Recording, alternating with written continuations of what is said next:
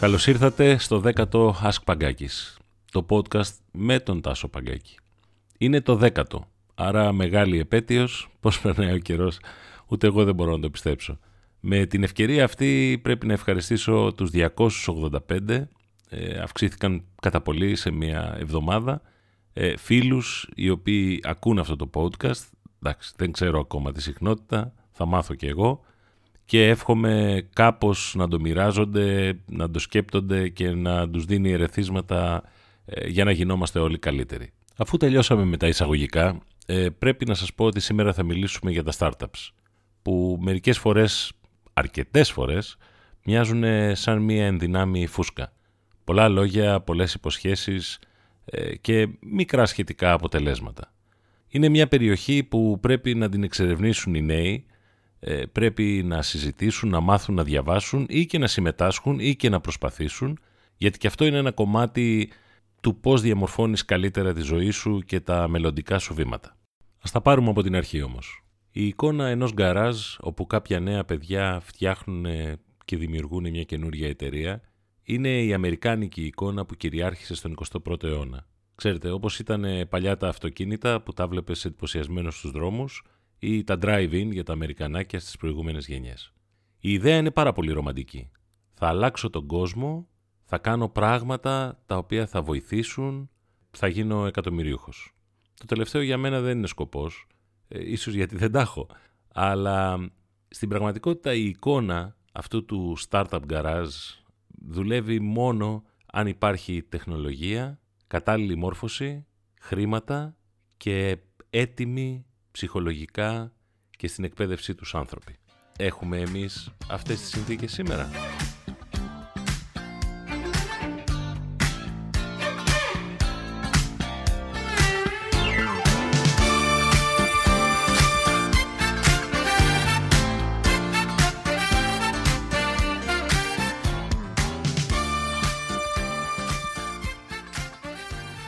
Η απάντηση είναι ότι δεν έχουμε τις συνθήκες.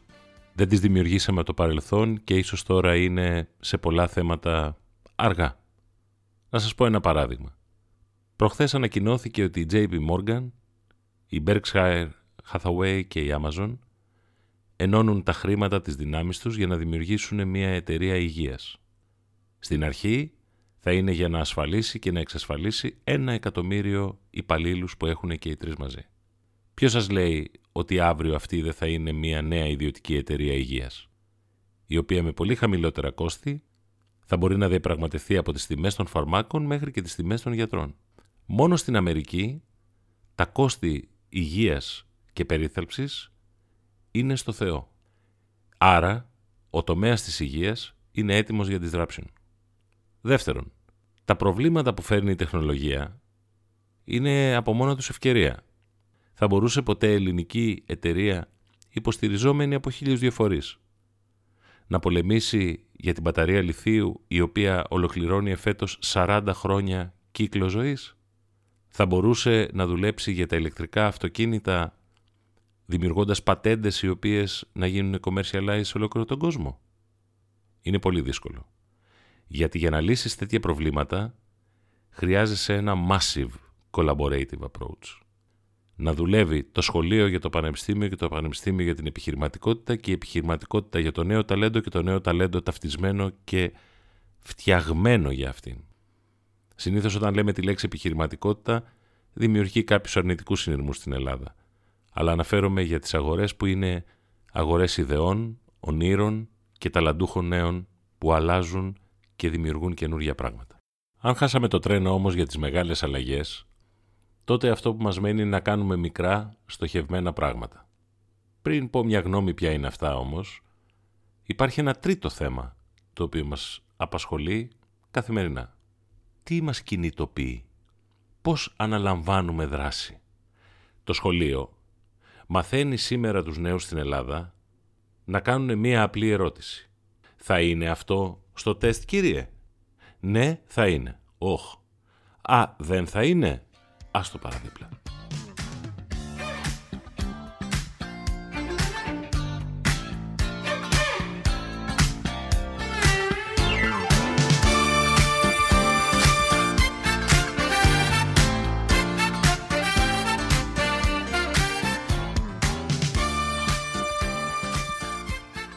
Δεν ξέρω αν καταλαβαίνετε, αλλά είναι πάρα πολύ σημαντικό αν το DNA μας δρά και κινητοποιείται κάτω από πίεση, φιλότιμο ή κάποιον άλλο λόγο. Ακόμα και η δουλειά μας μαθαίνει ότι το αφεντικό είναι τελικά ο μόνος που αξιολογεί το performance του εργαζόμενου. Το δικαιολογούμε όταν μιλάμε για τα παραδείγματα βόρειων ή κεντρικοευρωπαϊκών λαών ότι εντάξει αυτή είναι διαφορετική. Όμως τι σε κινητοποιεί, κάνεις καλά τη δουλειά σου μόνο αν είναι πολλά τα λεφτά, σε κινητοποιεί το deadline, σε κινητοποιεί μια περίεργη κατάσταση, σου δίνει κίνητρο το να αποφύγεις το ρεζίλεμα; Δεν ξέρω αν καταλαβαίνετε γιατί το λέω αυτό, αλλά απαθή άνευρα κορμιά δεν μπορούν να ασχοληθούν με την νεοφυή και με την παλιά και με τη σύγχρονη, βάλτε όποιο επίθετο θέλετε εσείς, επιχειρηματικότητα. Την εθελοντική, την κοινωνική, το, όλα αυτά τα πράγματα. Εκατοντάδες φοιτητές μπορεί να είναι σε ένα τμήμα, αλλά μπορεί να είναι ένας-δύο, που καταλαβαίνουν ότι οι μεγάλες βιβλιοθήκες και το high-speed internet δεν είναι για πλάκα. Και οι υπόλοιποι εμείς περιμένουμε ότι μέσα από αυτές τις μεγάλες βιβλιοθήκες θα γεννηθούν οι ιδέες που θα μας ανακουφίσουν, θα μας φέρουν ανάπτυξη, θα δώσουν ένα καλό πρότυπο, ένα παράδειγμα. Αλλά τι θα γινότανε αν αυτοί οι λίγοι που ασχολούνται ήταν motivated από απλή περιέργεια; Περιέργεια πώς το κάνεις, τι συμβαίνει μετά, τι πρέπει να προσέξω. Α, και αν το έκανα έτσι, λες, μπορεί να πετύχω. Η επιλογή του κινήτρου είναι πάρα πολύ σημαντική δεν την καλύπτουν ούτε οι mentors, ούτε το ΕΣΠΑ που χρηματοδοτεί η incubation, ούτε τα events. Είναι αυτό το κίνητρο που κάνει επιχειρήσεις στον ίδιο χώρο, με το ίδιο προϊόν, σχεδόν με την ίδια τιμή, σχεδόν στο ίδιο location, να ξεχωρίζουν. Από το χαμόγελο μέχρι την καλά οργανωμένη αποθήκη για να μην χάνουν χρήματα. Και όταν έχεις ένα νέο project να λανσάρεις, να ξεκινήσεις, έχεις φανταστεί χιλιάδες σενάρια άλλα δημιουργικά, άλλα πεζά, άλλα με χρήματα. Υπάρχουν πολλά startups στην Ελλάδα τα οποία τα κατάφεραν. Άλλοι θέλησαν να πουλήσουν, άλλοι δεν άντεξαν, άλλοι δεν ήξεραν, άλλοι δανείστηκαν εμπειρία. Υπάρχει το Bit που έγινε μια κανονική εταιρεία, βρήκε ένα στρατηγικό σύμμαχο, μπορεί να αλλάξει το προϊόν του, μπορεί να το απλοποιήσει, μπορεί να το μεγαλώσει, μπορεί να. χίλια πράγματα. Υπάρχει Warply. Δεν πήγε να πάρει τα λεφτά και να περιμένω το round B κτλ. Πήγε και ανέπτυξε προϊόν για πελάτες διαφημιζόμενους στο εμπόριο, στη λιανική, στην τραπεζική και προσπάθησε να μεγαλώσει μέσα από τα χρήματα που έπαιρνε από τους πελάτες της. Αλλά αυτό το κίνητρο που με πάει στο επόμενο θέμα είναι το σινιάλο πάθους που αν δεν το έχεις, αυτό το θετικό σινιάλο, δεν τραβάς δίπλα σου τους όμοιους σου, δεν μπορείς να αντέξεις και απλά περιφέρεσαι, μπερδεύεσαι, μπουρδουκλώνεσαι και δεν ξέρεις που να πας. Το επόμενο θέμα για τις συνθήκες της περιβόητες είναι ένα devastating στοιχείο. Σύμφωνα με την Nielsen 2018, εκεί που οι άνθρωποι δείχνουν εμπιστοσύνη είναι περιεχόμενο, γνώμες, άρθρα, blog posts, παρουσία, ομιλίες από ανθρώπους που μπορώ να κάνω recommend. Πώς αυτοί είναι οι άνθρωποι οι οποίοι έχουν τα μεγάλα όνειρα, δεν έχουν χτίσει κοινότητες, δεν είναι λαμπεροί δεν είναι ξεχωριστοί, δεν τους βλέπουμε, δεν έχουν καταφέρει να κερδίσουν την αδυσόπιτη και ρουτινιάρικη μηντιακή πραγματικότητα; Γιατί πολλοί από αυτούς δεν έχουν ένα site, ένα blog; Γιατί πολλοί από αυτούς δεν μιλάνε ανοιχτά και φωναχτά; Διότι αν, αν πάτε στα startup events, έχω βοηθήσει ως εθελοντής σε 19 τέτοια και το κάνω έτσι με κέφι. Παίρνω μεγάλη ζωντάνια από τα παιδιά. Ο πληθυσμός είναι μικρός. Ποτέ δεν είπαμε ότι θα το μαζικοποιήσουμε και δεν γίνεται. Είπα στο προηγούμενο podcast ότι δεν έχω ακούσει πολλά πράγματα γύρω από μη τεχνολογικές λύσεις που θα ήθελαν να γίνουν εταιρείες. Είναι προφανές γιατί. Έχουμε μάθει στα παιδιά ότι ή θα γίνεις υπάλληλος μιας καλής πολυεθνικής ή θα έρθεις στο μαγαζί μου ή θα περιμένεις να πας στο εξωτερικό αφού τώρα πια ξέρουμε το περιβόητο brain drain και το LinkedIn και το παλεύουμε και το προσπαθούμε αλλά αυτά ξέρετε δεν είναι μοντέλα βιώσιμα. Και στην πραγματικότητα όλα αυτά τα νέα παιδιά, ενώ θα έπρεπε να βοηθηθούν από το σχολείο, το πανεπιστήμιο, την αγορά, τους θεσμούς, δεν βοηθούνται. Κοιτάξτε, δεν με ενδιαφέρει εμένα η startup σκηνή, δεν έβγαλα λεφτά από αυτή, δεν έχω ούτε δικό μου event, ούτε είμαι curator, ούτε τίποτα. Σπάζομαι όμως, γιατί έζησα στη Στοχόλμη, στη Νέα Υόρκη και στο Τόκιο τρομερές ευκαιρίες. το πιθανότερο είναι ότι χώρες σαν εμάς μπορούν εύκολα να καταρρεύσουν και να έχουν ένα ιδιότυπο έτσι καθεστώς ψηλό απομόνωση, ας το πούμε. Βεβαίως, πάντα κάποια παιδιά θα ξεχωρίζουν. Κάποια λαμπερά μυαλά, κάποιοι άνθρωποι οι οποίοι το βάζουν κάτω και το, ε, το, το σαπίζουν στην προσπάθεια και τρέχουν. Από την άλλη όμως, ας παρηγορηθούμε λίγο. Για να καταλάβετε γιατί κινδυνεύουν να γίνουν μια φούσκα τα startups, θα σας πω δύο-τρία στοιχεία. Τα unicorns, τα περιβόητα, που είναι αυτά που η αξία τους ξεπερνάει το 1 δισεκατομμύριο, είναι μόνο 57 στο 2017. Σημαίνει ότι οι μεγάλες ιδέες που διαβάζουμε στα πολύ ωραία αποφθέγματα ε, του Gates και του Jobs ε, και όλων αυτών είναι πολύ μικρά. Το δεύτερο στοιχείο που θέλω να σας πω είναι ότι μέσα στα τελευταία χρόνια, από το 2009 και από το 2010 που είδαμε την Groupon και από το 2011 που είδαμε την Airbnb που σήμερα κάποιοι φίλοι και συμπολίτες έχουν και το διαμέρισμά τους εκεί στην ε, Airbnb Μέχρι το 2017 αυτά τα unicorns δεν αυξήθηκαν πολύ. Και βεβαίως αν πάτε να δείτε στο PitchBook στο ίντερνετ που έχει πολύ καλά στατιστικά στοιχεία, αποδεικνύει ότι ο ρυθμός αύξησής τους δεν είναι μεγάλος. Ένα ακόμα στοιχείο που αφορά τα χρήματα, γιατί και ακόμα και αυτά κινδυνεύουν στα χέρια μας στην Ελλάδα. Ξέρω πάρα πολλά προγράμματα και πάρα πολλά γραφεία που λένε «Ε, είσαι startup, έλα να σου φτιάξω ένα φάκελο να μπει στο ΕΣΠΑ». Στη χώρα της Apple, της Google, του Amazon και του Facebook, στη χώρα που η Hewlett Packard ξεκίνησε από ένα πανεπιστήμιο, το MIT Technology Review λέει μεταξύ του 2007 και 2012 οι εταιρείες που στη Silicon Valley πήρανε χρήματα επενδυτών και έφτασαν τα 230 νομίζω δισεκατομμύρια είναι 200. Αυτές έχουν καταφέρει να κάνουν scale, διεθνείς συνεργασίες, να έχουν μεταπολίσει από μια εταιρεία που έχει template έτοιμο site και το παίρνεις εσύ και το εφαρμόζεις στην Κορέα, την Ελλάδα και την Κύπρο, μέχρι μεγάλες εταιρείες φαρμακευτικές που διανέμουν τα φάρμακά τους μέσω cloud. Οι λύσεις αυτές, ενώ είναι τρομερά έτσι νούμερα κτλ., το ίδιο report λέει το εξής. Πέφτει σταθερά ο ρυθμός της επιχειρηματικής προσπάθειας. Στην πραγματικότητα, αν δείτε αυτά τα στοιχεία του MIT, του Brookings Institution, υπάρχει αυτή τη στιγμή από το 2000 και μετά μία κόπωση σε αυτό που λέμε επιχειρηματικότητα. Είτε γιατί κάποιοι περιμένουν θα τους σώσει ο Τραμπ, είτε κάποιοι περιμένουν την επόμενη σύμβαση, τη συλλογική σύμβαση εργασίας. Αλλά και στην Ευρώπη, το Kaufman Research λέει ότι ο ρυθμός γέννησης νέων εταιριών έχει μειωθεί κατά 17%. Στην Ευρώπη εξηγείται, έχει τα ίδια προβλήματα με εμάς. Απλώς έχει περισσότερες παλιές εταιρείες, ας το πούμε, και ζούνε. Από το τυρί της Τοσκάνης μέχρι το κρασί της Γαλλίας και πάει λέγοντας γιατί κάνουν εξαγωγές και οι Σουηδοί που έχουν το 53% του ΑΕΠ τους σε εξαγωγές. Ακούστε λοιπόν. 17% πέφτει κάθε χρόνο η δημιουργία νέων επιχειρήσεων. Η Ιταλία, ας πούμε, που είναι τόσο μεγάλη αγορά και εξαγωγικού προσανατολισμού, είναι στο νούμερο 22 η Νορβηγία, η, η, η, Μεγάλη Βρετανία είναι στο νούμερο 15. Το Ισραήλ, μικρό μαζεμένο, στρατιωτικό έτσι μυαλό, είναι στο νούμερο 5. Επόμενο θέμα για τα startups. Επειδή είπα προηγουμένως ότι μπορεί να γίνουν φούσκα και χωρίς να τους τσουβαλιάζω όλους και χωρίς να υποτιμώ τις προσπάθειες των ανθρώπων που νυχθημερών αγωνίζονται για να μετατρέψουν μια εφαρμογή σε κάτι πιο ολοκληρωμένο κλπ. κλπ.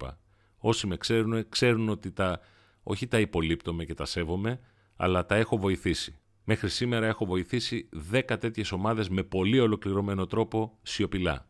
Είναι το ξεκίνημα μιας τέτοιας προσπάθειας για να φτιάξεις μια νεοφυή επιχείρηση ταγμένο για να παράξει κέρδος και να επιβιώσει, είναι ταγμένο για να παράξει καλές δουλειές; Διάφορα στοιχεία υπάρχουν από εδώ και από εκεί.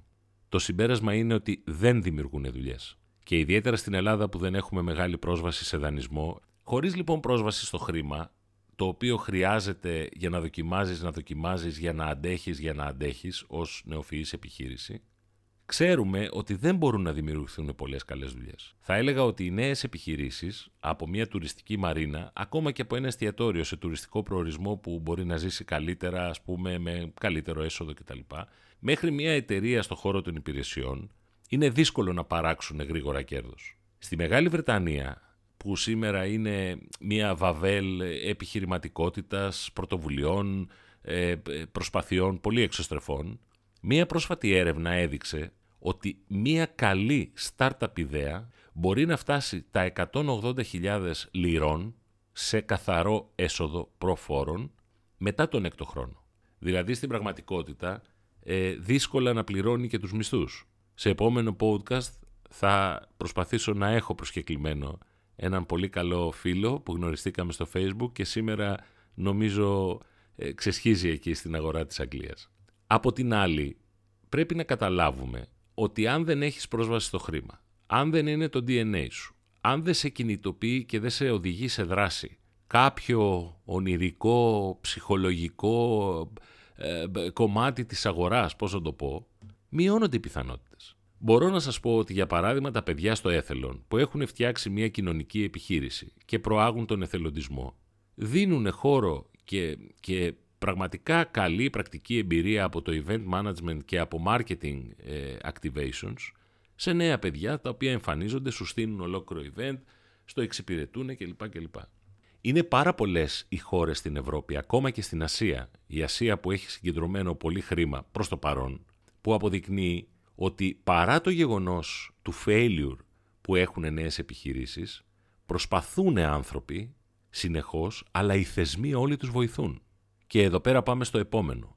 Δεν είναι μόνο η κοινωνία. Αν έχεις φτιάξει το παιδί σου ότι επειδή εγώ πλήρωσα ε, ένα καλό πανεπιστήμιο και επειδή σου πλήρωσα και μεταπτυχιακό πρέπει να πας τώρα να κάνεις αυτό και να βρεις δουλειά, έχοντας πει σε προηγούμενα podcast ποια είναι τα disruptions τα οποία έρχονται κατά κέφαλα σε εμά, η κοινωνία η ίδια εμποδίζει το επιχειρήν. Το κράτος εμποδίζει το επιχειρήν. Δεν αναφέρομαι στους φόρους. Αναφέρομαι στο ότι για να φτιάξεις ένα βιβλιοπωλείο πρέπει να περάσεις τον παθόν σου τον τάραχο. Ενώ για να φτιάξεις μια εταιρεία στην Αγγλία, στην Εστονία, ε, στην Κύπρο, ε, δεν θες τον παθόν σου τον τάραχο. Ένα επόμενο μεγάλο θέμα είναι το εξής. Ότι άντι και ξεκίνησες να κάνεις μια δικιά σου νέα επιχείρηση. Πρέπει να έχεις ένα κύκλωμα θετικών ανθρώπων και ανοιχτών μυαλών, ανοιχτών προς την καινοτομία, προς την αλλαγή, στο να δοκιμάζουν δηλαδή απλά καινούργια πράγματα, οι οποίοι θα σε βοηθήσουν, θα συνεργαστούν, θα σου σώσουν κάποια κόστη, θα σε εκπροσωπήσουν, θα σε αντιπροσωπεύσουν. Πείτε το όπως θέλετε. Και πρέπει να έχεις και μια κοινωνία στην οποία η επιχειρηματικότητα, η υπάρχουσα, η παλιά, να κάνει incubate το ταλέντο. Δεν θα ξεχάσω πόσοι developers έφυγαν από την Ελλάδα να πάνε να δουλέψουν για την τηλεφώνικα όταν έφτιαχνε την τηλεφώνικα digital. Ξέρω ότι υπάρχουν πολλές ιδιωτικές εταιρείες και των τηλεπικοινωνιών οι οποίες προσπαθούν να κάνουν κάτι σχετικό με τη νέα επιχειρηματικότητα. Ξέρετε όμως, δεν είναι κάτι βιώσιμο και μακροχρόνιο. Σας είπα την προηγούμενη φορά για το Ericsson Garage. Δουλέψαν μέσα στην εταιρεία τα παιδιά. Δημιούργησαν λύσεις, billing. Εδώ θυμάμαι ε, μία ιστορία την οποία τη διάβαζα παλαιότερα όταν ήμουν ακόμα εκπαιδευόμενος είναι περιβόητη από αυτές τις ιστορίες που μαρκετάρει παγκόσμια το μάθημα του μάρκετινγκ, αλλά είναι πάρα πολύ διδακτική και στο 10% να είναι αλήθεια. Είναι μια ιστορία της IBM. Ο Τόμας Βότσον, πρόεδρος έτσι, ιστορικός, τέλεχος κτλ. Κάλεσε έναν από τους αντιπροέδρους του στο γραφείο του να συζητήσουν ένα development project το οποίο απέτυχε εκτρά, παταγωδός. Είχε δημιουργήσει ζημιά ας πούμε 10 εκατομμυρίων δολαρίων. Περίπου ας πούμε 100 εκατομμύρια δολάρια σημερινά. Περιμένοντας ότι θα απολυθεί, ο αντιπρόεδρος μπαίνει στο γραφείο κρατώντας στο χέρι την παρέτησή του. Ο πρόεδρος τον κοιτάει σοκαρισμένος και του λέει «Θα αστείευεσαι. Δεν πιστεύω να θέλεις να φύγεις τώρα που σου δώσαμε εκπαίδευση 10 εκατομμυρίων». Τι συμβολίζει αυτό; Τα νέα παιδιά που επιχειρούν με όλες αυτές τις συνθήκες θα είναι πολύ λίγα. Θέλουν αύριο το πρωί να τους ανοίξουμε το γραφείο μας και να τους πούμε κάτσε εδώ και εμείς ενδιαφέρει το ενίκιο. Σε αντίθεση, ξέρετε τι κάνουμε εμείς. Σε startup event που έχω πάει και που δεν θα ξαναπάω, εμφανίζονται δικηγόροι οι οποίοι τους λένε θα σας βοηθήσουμε εμείς. Εμφανίζονται εταιρείες που τους λένε ότι εμείς έχουμε στην άλλη πλευρά του τηλεφώνου, τρόπος του λέγειν, έτοιμους επενδυτές. Εμφανίζονται εταιρείες που τους λένε θα έρθετε στο γραφείο μας, αλλά δεν τους λένε τη συνέχεια, ότι θέλουμε ένα φι. Ε, το φι μπορεί να είναι το 20% της εταιρείας σας. Η ελεύθερη αγορά πρέπει να δουλεύει. Φτάνει να έχεις καταλάβει που ζούμε σήμερα αν αποτύχει το κίνημα, ας το πούμε έτσι λίγο ιδεαλιστικά, της νεοφυούς επιχειρηματικότητας, στην Ελλάδα δεν έχει μείνει τίποτα άλλο εκτός από σούπερ μάρκετ και περίπτερα μαζί με σουβλάκια και καφετέριες. Και θα έπρεπε να μας ενδιαφέρει να λέμε στα παιδιά καθημερινά «Είμαι ο καθηγητής σου και θέλω να κάνεις κάτι πολύ μεγάλο γιατί αύριο το παιδί μου θα βρει σε ένα δουλειά». Στις ημέρες που ζούμε, το πρόβλημά μας δεν είναι η ποσότητα των νεοφυών επιχειρήσεων, ούτε οι εφάνταστες ιδέες. Πολλές από τις κατηγορίες που μιλάμε έχουν κλείσει. Το disruption έχει πολύ λίγα εναπομείνοντα κομμάτια. Μπορεί η καινοτομία να είναι ένα παλιό σπίτι ψηλοαρχοντικό σε ένα χωριό με τρομερό κήπο και να μετατραπεί σε ένα πολύ εμπειρικό, σε ένα πολύ όμορφο τουριστικό ε, κατάλημα. Μπορεί η καινοτομία μας να είναι να πάμε πρώτοι και να φτιάξουμε μαθήματα ειδικής έτσι, κοπής, ας το πούμε, για τα παιδιά που θα τα χρειαστούν σε πέντε χρόνια. Μπορεί η καινοτομία να είναι να μαζευτούν πέντε άνθρωποι σε μια περιοχή και να επιλέξουν ένα project της περιοχής το οποίο θα φέρει κόσμο. Κοιτάξτε, ο Henry Ford και ο Bill Gates και ο Spielberg και η Disney ε, και ο Thomas Edison ξεκίνησαν και δημιούργησαν και καινοτόμησαν σε μια εποχή που υπήρχαν τρομερές ελλείψεις. Μην κοροϊδευόμαστε. Σήμερα πρέπει να βρεις νης, εξειδίκευση, στόχευση η οποία είναι σαν σαβέλος πάει και βρίσκει το στόχο της. Αλλά όλη αυτή τη συζήτηση σήμερα την κάνω για εσάς παιδιά και ενώ φαίνεται ότι είμαι αρνητικός, αυτό που σας λέω είναι ότι θα είστε πολύ δυνατοί αν ξέρετε όλες αυτές τις αντικσοότητες και όμως στοχεύσετε σε μια εφαρμογή, σε μια λύση, σε μια βοήθεια, σε ένα κοινωνικό σκοπό. Δεν υπάρχει περίπτωση χωρίς τη φιλοδοξία σας να επιβιώσει αυτή η χώρα. Τα στατιστικά και τα μαθηματικά αυτό λένε. Ακόμα και αν το κάνετε από το Βέλγιο, ακόμα και αν το κάνετε από τη Ρωσία, ακόμα και το κάνετε από τη Ρουμανία. Πράγματα τα οποία γεννιούνται και τα οποία ανήκουν στο παγκόσμιο χωριό. Δεν περιμένω αυτό να το καταλάβει ένας άνθρωπος έτσι σε μεγάλη ηλικία. Αν δείτε τους ευρωπαϊκούς δείκτες, σε όλα τα οικονομικά μεγέθη όλων των industries, θα δείτε κουρασμένες αγορές, εταιρείες, ανθρώπους που καθημερινά επαναλαμβάνονται σαν να τρως φασολάδα κάθε μέρα. Έχετε πάρα πολύ μεγάλες ευκαιρίες. Σύντομα θα επανέλθω στο θέμα των startups, θέλοντας να το κλείσω πριν πάμε σε πάρα πολύ ενδιαφέροντα θέματα για το μέλλον σας. Μέχρι τότε να ακούτε Ask Παγκάκης, να μου γράφετε. Πάλι το λέω θα είναι μεγάλη μου χαρά και να είστε καλά. Πραγματικά δυνατοί και καλά. Γεια σας.